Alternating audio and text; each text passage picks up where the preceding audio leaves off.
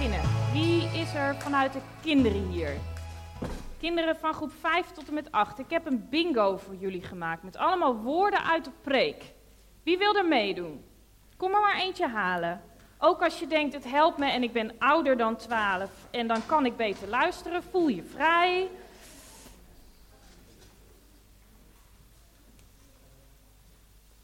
Iedereen die wil, die.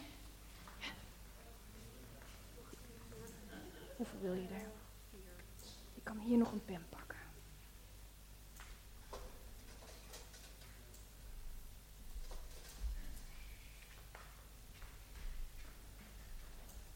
Oké, laten we één ding afspreken. We hebben één regel bij de bingo. Je mag altijd roepen, behalve als ik aan het bidden ben, oké? Ja. ja, en ik wou net zeggen.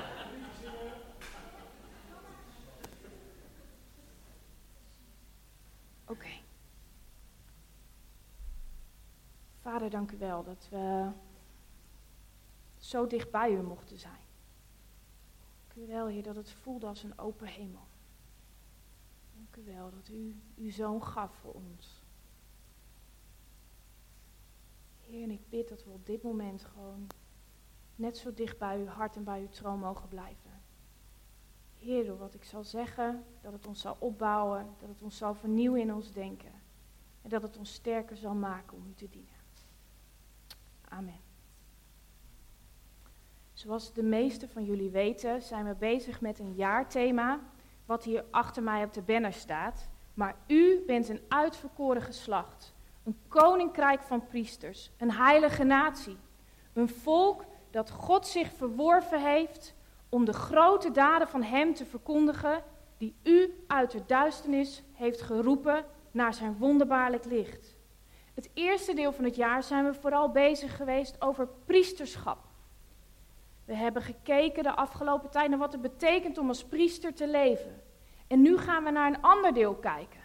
Het koninklijk priesterschap. Wat betekent het om in het koninkrijk van God je plek in te nemen? Vorige week heeft Alfons ons uitgelegd dat we eigenlijk onderdeel zijn van het grootste koninkrijk wat er bestaat. Nederland is maar een heel klein koninkrijkje. Er waren er 22 als ik me goed herinner. En wij zijn onderdeel van het grootste koninkrijk ter wereld. En onze gekroonde koning is koning Jezus. Vandaag wil ik met jullie kijken naar wat het betekent om te leven in dit koninkrijk. En wil ik met jullie kijken naar eigenlijk wat we kunnen zien als een soort grondwet. Wat is de grondwet van het koninkrijk van Jezus? Weet je, als je Jezus hebt leren kennen en hebt aangenomen, dan ben je eigenlijk onderdeel geworden, kun je zeggen, je bent een soort burger van zijn koninkrijk. En wat betekent het nou om een burger te zijn in het koninkrijk van God? Laten we lezen Matthäus 5, vers 13, 14 en 16. Jullie zijn het zout van de aarde. Maar als het zout zijn smaak verliest, hoe kan dan het weer zout gemaakt worden? Het dient nergens meer voor. Het wordt weggegooid en vertrapt. Jullie zijn het licht van de wereld. Een stad die bovenop een berg ligt, kan niet verborgen blijven. Jullie moeten je licht schijnen voor de mensen, opdat ze jullie goede daden zien en eer bewijzen aan jullie Vader in de hemel. Eigenlijk staat het hier. We zijn het zout der aarde. Het licht van de wereld. We zijn een uitzondering in het koninkrijk. Of een uitzondering in het koninkrijk van Nederland. Omdat we ook tot een ander koninkrijk behoren. Wees zichtbaar. Jullie zijn het zout van de aarde. Als je nadenkt over zout, het, het, het geeft smaak, het vergroot houdbaarheid. Licht op de berg, dat zie je vanaf verre afstand. Je kunt invloed hebben in situaties. Zout is iets wat vroeger zeker belangrijk was om dingen langer houdbaar te houden. Licht is iets wat mensen trekt, wat mensen zien. Jij bent als vertegenwoordiger van onze koning het zout van deze aarde en het licht van de wereld. Laat wat je doet wijzen naar de Vader. Oscar sprak een paar weken geleden bij de introductie van dit thema over de intocht in Jeruzalem, waar Jezus op zijn ezel binnenkwam. En aan de andere kant kwam de koning van, of de heerser van het Romeinse Rijk binnen op een enorm paard. Dat is hoe het koninkrijk van onze, onze koning werkt. Laat je acties wijzen naar de Vader. Wees een uitzondering. Weet je, en dit kunnen we niet vanuit onszelf. Het zout van de aarde zijn, het licht van de wereld, keuzes maken die soms ingaan tegen dingen die niet per definitie de logische weg zijn, daar hebben we God keihard voor nodig. Het is God in ons. Welk verschil kunnen we maken in de wereld om ons heen? En eigenlijk, als je naar die grondwet kijkt, die we zo met elkaar gaan lezen, de bergreden, dan moest ik denken aan wat zegt dat nou? En eigenlijk zie je twee thema's. Hoe leef je met God en hoe ga je om met mensen? Welke verandering kun je ondergaan in je denken, in de manier hoe je je leven leeft? Wat, wat leert het je over welke rol je hebt in het koninkrijk van Jezus? Kun je je positie innemen? Weet je, en dat gaat niet door te zeggen: Oké, vanaf morgen doe ik alles anders. Dan weet ik in ieder geval, als ik dat probeer, dat ik uit mijn eigen kracht ga handelen en dat ik ga falen. Dat betekent tot in je tenen snappen dat je onderdeel bent van het koninkrijk van onze koning. Dat je je positie in mag nemen, dat je daadwerkelijk een priester bent in zijn koninkrijk. En dat je komt met koninklijke vertegenwoordiging. Moet je morgen met een kroon naar je werk? Nee. Maar het betekent dat je beseft dat je van invloed bent. Dan kun je gaan. Als je dat begrijpt, dat je snapt waar je staat in je positie, dan kun je gaan bewegen. Laten we samen kijken naar die grondwet. Matthäus 5. Gelukkig wie nederig van hart zijn, want voor hen is het koninkrijk van de hemel. Gelukkig de treurende, want ze zullen getroost worden. Gelukkig de zachtmoedigen, want ze zullen het lampen zitten. Gelukkig wie hongeren en dorsten naar gerechtigheid, want ze zullen verzadigd worden. Gelukkig de barmhartigen, want ze zullen barmhartigheid ondervinden. Gelukkig wie zuiver van hart zijn, want ze zullen God zien. Gelukkig de vredestichters, want ze zullen kinderen van God genoemd worden. Gelukkig die vanwege de gerechtigheid vervolgd worden, want voor hen is het koninkrijk van de hemel. Gelukkig zijn jullie wanneer ze je omwille van mij uitschelden, vervolgen en van allerlei kwaad betichten. Verheug je en juich, want je zult rijkelijk beloond worden in de hemel. Zo immers vervolgden ze, vervolgden ze voor, voor jullie de profeten. De grondwet van het koninkrijk waar wij toe behoren. Gelukkig, zalig, staat in de oudere vertalingen, betekent eigenlijk gezegend zijn door God. Gezegend zijn door God. Gelukkig las ik ergens anders, betekent hij die de voorkeur heeft en door anderen benijd wordt. Hij die de voorkeur heeft en door anderen benijd wordt. Geliefd zijn door God staat los van waar je in zit. Weet je, de eerste keer dat ik dit doorlas, wist ik werkelijk niet waar ik moest beginnen. Hier zit zoveel in. En dat kan je bevliegen bijna. Dat je denkt, dit, is zoveel. Maar wat betekent het om door God gezegend te zijn? Om als gelukkig gezien te worden. Hij die de voorkeur heeft en door anderen benijd wordt. Hij of zij die de voorkeur van God heeft en door anderen benijd wordt, staat los van waar je doorheen gaat. Dat is wat mensen letterlijk kunnen zien. Dat God door jou heen zichtbaar is. Anderen kunnen jaloers op je zijn, om je relatie met God, of om hoe je je leven kan leven, of om wat ze zien van Jezus in jou, terwijl je heel, door een hele moeilijke tijd gaat zelf. Als je door God geliefd bent, geliefd wordt, je gezegend weet, dan zien mensen dat aan jou. Dan hoef je nog niet eens wat te doen, dan ben je al die vertegenwoordiger van God op aarde. Gelukkig ben je, in welke omstandigheid je ook bent. Je bent gezegend, je bent een kind van de Allerhoogste. En eigenlijk, als je kijkt naar dit koninkrijk, denk ik dat Jezus wil laten zien dat de helden in, in dit koninkrijk hele andere helden zijn dan de helden waar wij in ons koninkrijk der Nederlanden naar kijken. We hebben het over helden, maar dit koninkrijk werkt helemaal omgekeerd. Treurende, zachtmoedige, mensen die hongeren en dorsten naar gerechtigheid. Dat zijn de helden waar Jezus het over heeft in de bergreden. Niet per definitie hoe wij normaal kijken. Niet altijd een prettige boodschap om te horen.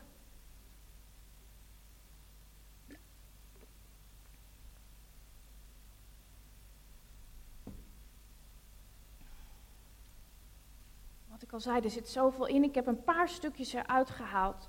Wat mij het meeste aansprak was een van de eerste die spreekt over nederig van hart zijn. Of in een andere vertaling staat arm van geest. Wat betekent dat? Wat houdt het in om arm van geest te zijn? Eigenlijk was het voor mij heel simpel. Weten dat je God nodig hebt in je leven is een vorm van geestelijke armoede. Erkennen dat je het niet in je eigen kracht kan, maar dat God door jou heen mag gaan werken. Zonder u kan ik niks. In Johannes 15, vers 5 staat, staat het zo scherp. Als iemand in mij blijft en ik in hem, zal hij veel vrucht dragen. Maar zonder mij kun je niets doen. Arm van geest zijn betekent inderdaad dat je loslaat je positie. Dat je niet je identiteit zoekt in je familie, waar je vandaan komt, je baan, je nationaliteit. Er is geen plaats voor trots en hoogmoed. Niet vertrouwen op je eigen kracht, maar geloven dat God het door je heen zal doen. Dat is voor mij wat ik het afgelopen jaar persoonlijk heel erg geleerd heb. Ik ben een jaar eigenlijk ziek geweest door een aanrijding en heb thuis gezeten heel lang. En dit is wat ik geleerd heb. Ik, had, ik kon niks. Uit mijn eigen kracht kon ik niks, maar ik heb dit jaar zoveel mogen doen in Gods koninkrijk. Ik heb op zoveel plekken vertegenwoordiger kunnen zijn van wie Hij is. Niet door wat ik kon, want ik kon niet zoveel. Maar omdat ik steeds meer doorkreeg, doordat mijn lijf het letterlijk niet deed. Ik kan het niet in eigen kracht. Heer, ik heb u nodig. En daarvoor was er zoveel meer ruimte voor God om dingen door mij heen te doen dan daarvoor. Ik moest neerleggen, mijn identiteit. Ik kon, ik kon me niet vasthouden aan wat ik deed op mijn werk, want ik was er niet. Ik was wie ik was en ik was ziek en daar, had ik, daar moest ik mee dealen. Maar ik heb dit eruit kunnen halen. Zonder God kan ik niks doen. En hoe meer ik van mezelf loslaat en durf in te leveren, hoe meer ik pas in dat koninklijk priesterschap en hoe meer ik eigenlijk Hem kan dienen. Weet je, ook Paulus worstelde hiermee. In Filippenzen 3, en die, sorry, hij staat niet op de sheet. In Filippenzen 3, vers 3 en 4 zei hij: We verrichten onze dienst, we doen wat we doen door de geest van God. En we laten ons voorstaan op Jezus Christus, niet op onszelf. Hoewel ik redenen genoeg zou hebben om op mezelf te vertrouwen.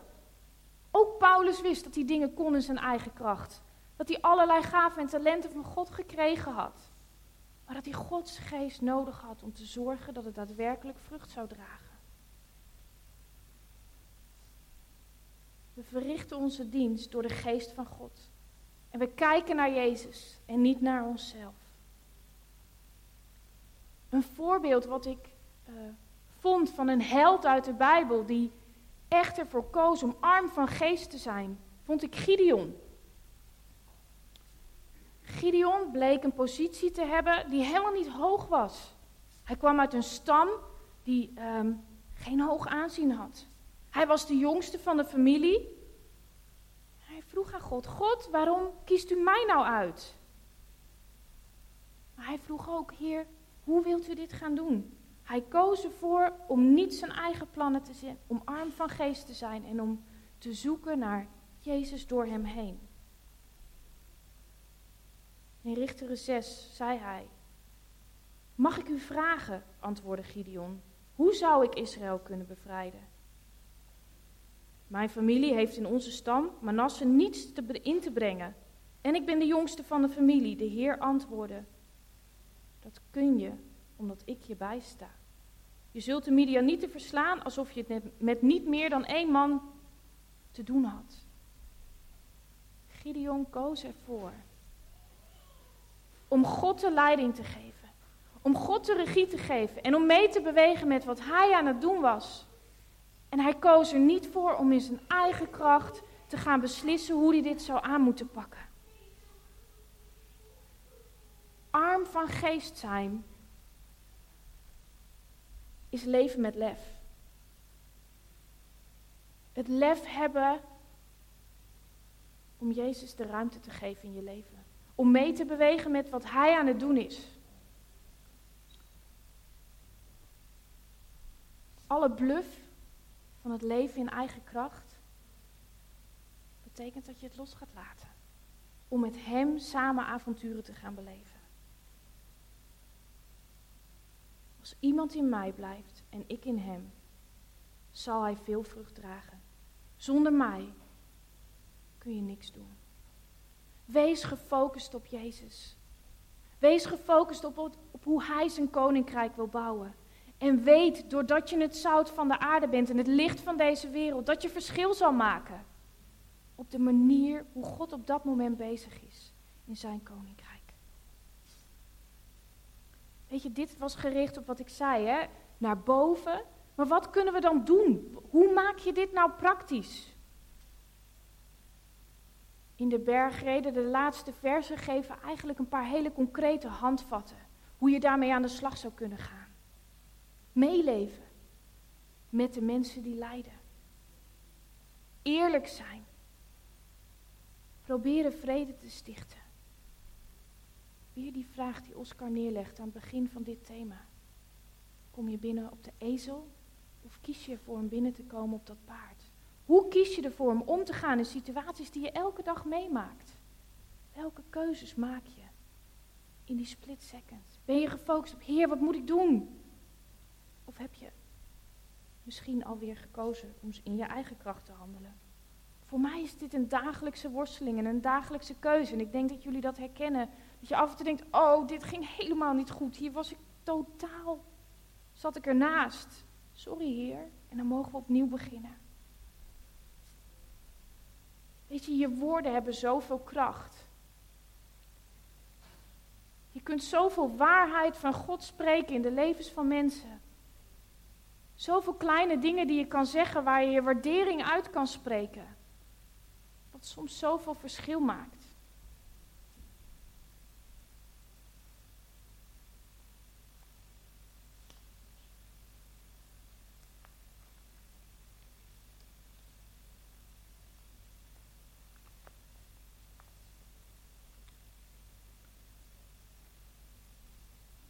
Volgens mij kunnen we alleen hier een beeld van krijgen als we één ding niet vergeten. De held van de bergreden is onze koning. De held van de bergreden is Jezus. Kijken naar zijn leven kunnen we zo zien hoe een koninkrijk op zijn kop werkt. Onze koning werd geboren in een stal. Hij werd aan een kruis geslagen.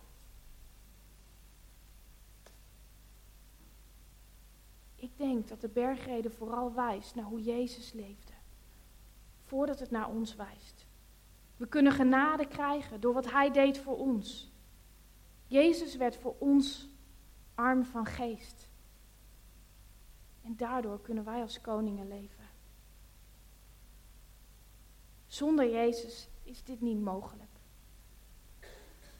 En kijken naar Jezus als voorbeeld, hoe Hij arm van geest werd, koos Hij ervoor ook steeds te luisteren naar de Vader. En niet als mens in zijn eigen kracht, zijn eigen keuzes te gaan wandelen. Een heel mooi voorbeeld ervan vond ik in Johannes 14. Wanneer u de mensenzoon hoog verheven hebt, ging Jezus verder, dan zult u weten dat ik het ben. En dat ik niets uit mezelf doe, maar over, dingen over deze dingen spreek, zoals de Vader het mij geleerd heeft. Hij die mij gezonden heeft, is bij mij. Hij heeft me niet alleen gelaten, omdat ik altijd doe wat Hij wil. Ik doe niks uit mezelf, maar ik spreek over de dingen zoals de Vader het mij geleerd had. Jezus geeft ons hiermee zo'n mooi voorbeeld over wat het betekent om arm van geest te zijn. Om te kijken naar de Vader en om te kijken hoe Hij zijn koninkrijk wil bouwen. Wat betekent dit nou voor ons? Wat betekent dit nou voor jou en mij in dit koninkrijk? Ik denk dat er ook een gevaar in de bergreden schuilt. Vorige week zei iemand tegen mij toen ik zei dat ik het hierover ging hebben. Er zijn soms mensen die, die tot bekering komen door alleen het lezen van de Bijbel. Of er zijn mensen die het een prachtig verhaal vinden en een prachtige manier van samenleven met elkaar. Maar die niet zien dat het uiteindelijk gaat om Jezus. Je kunt dit verhaal lezen als een prachtige richtlijn om met elkaar om te gaan, zonder de held van de bergreden te zien. Een ander gevaar wat ik bij mezelf merkte toen ik hiermee bezig was, is dat het je een gevoel geeft dat je hier nooit aan kan voldoen. Het kan boosheid oproepen of een teleurstelling over je eigen handelen of je eigen daden. Het kan onhaalbaar voelen. Dit kan ik nooit. Als je echt laat doordringen wat de, wat de bergreden betekent, dan word je je zo bewust van je eigen falen en van je eigen tekortkomingen.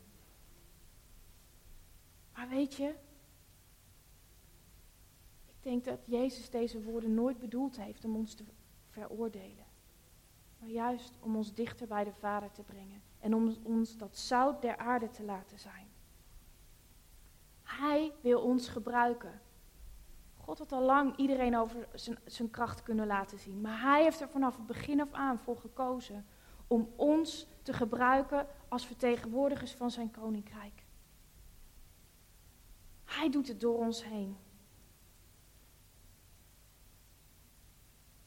Weet je, en daar wil ik eigenlijk mee gaan afsluiten om je te bemoedigen. Kijk niet naar dat wat je nog niet kan.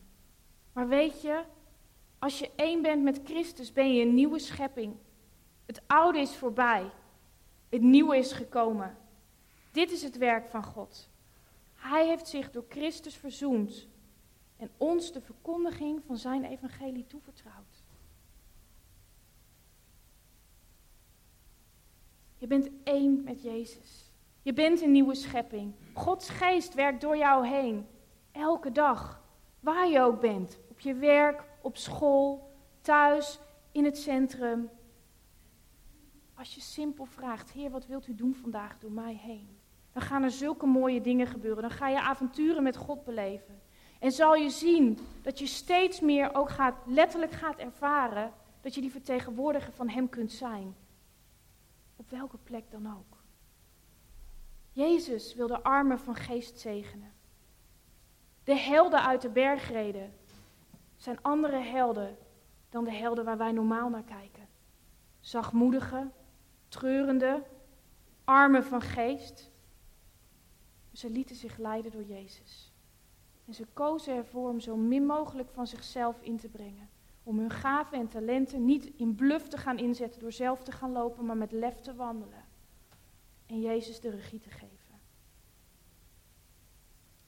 En wij dan, nu hier vandaag? Mijn vraag zou zijn,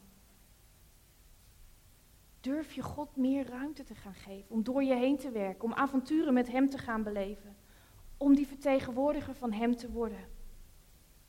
Is er iets wat je los wil laten vandaag, waarvan je weet dat heb ik vastgehouden, maar het houdt me tegen om mee te gaan bewegen met wat God aan het doen is? Vind je het moeilijk om letterlijk te zeggen, ik wil arm van geest zijn? Heer, doet u het maar door mij heen. Want wat ik zelf in te brengen heb, bouwt uiteindelijk niet mee aan uw koninkrijk. Wil je samen met de koning regeren in dit koninkrijk?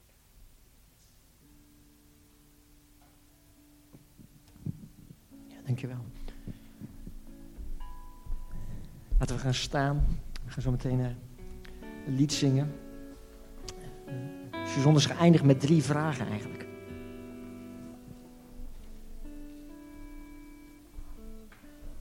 Wat willen we loslaten om God daadwerkelijk echt te kunnen dienen? Wat moeten we loslaten? En durf je God meer ruimte te gaan geven?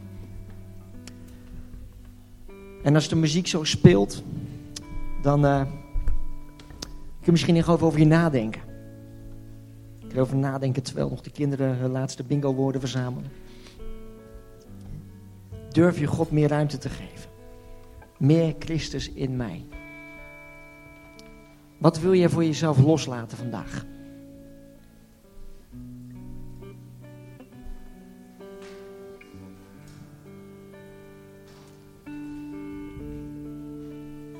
Misschien kun je je ogen sluiten en voor jezelf die vraag te stellen en durven te stellen.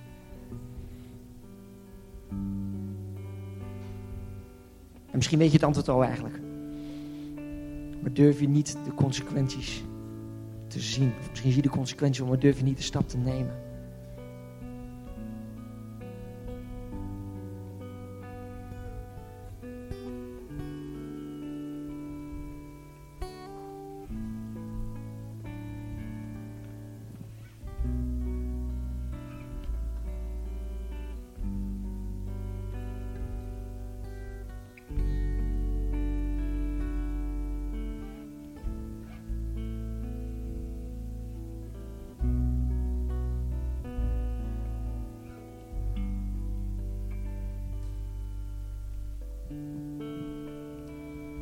Jezus is niet gekomen om je kleiner te maken. Maar hij is gekomen om je te verheerlijken. Om je groter te maken. Om je sterker te maken. Te zeggen, laat maar los. En vertrouw op mij. Wees nederig van hart.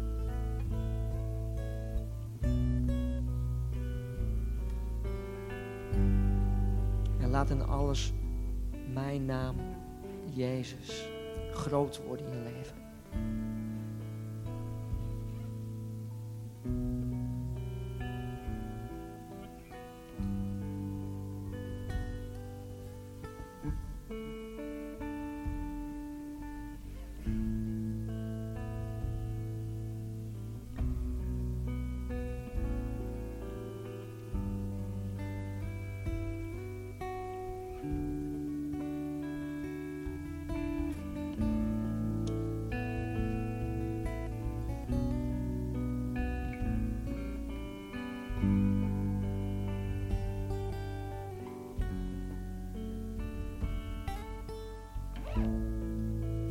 dat de, gedachten die er in hoofden omgaan,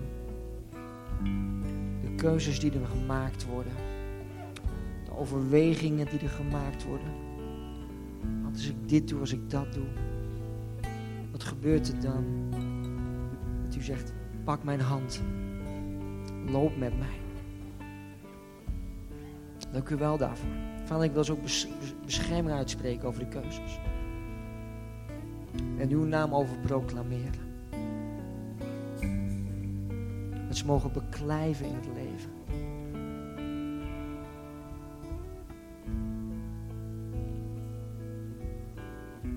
Ik vragen ondertussen het gebedsteam ook uh, naar voren wil komen. En degene die misschien keuzes gemaakt heeft. Of misschien het lastig vindt om een keuze te maken.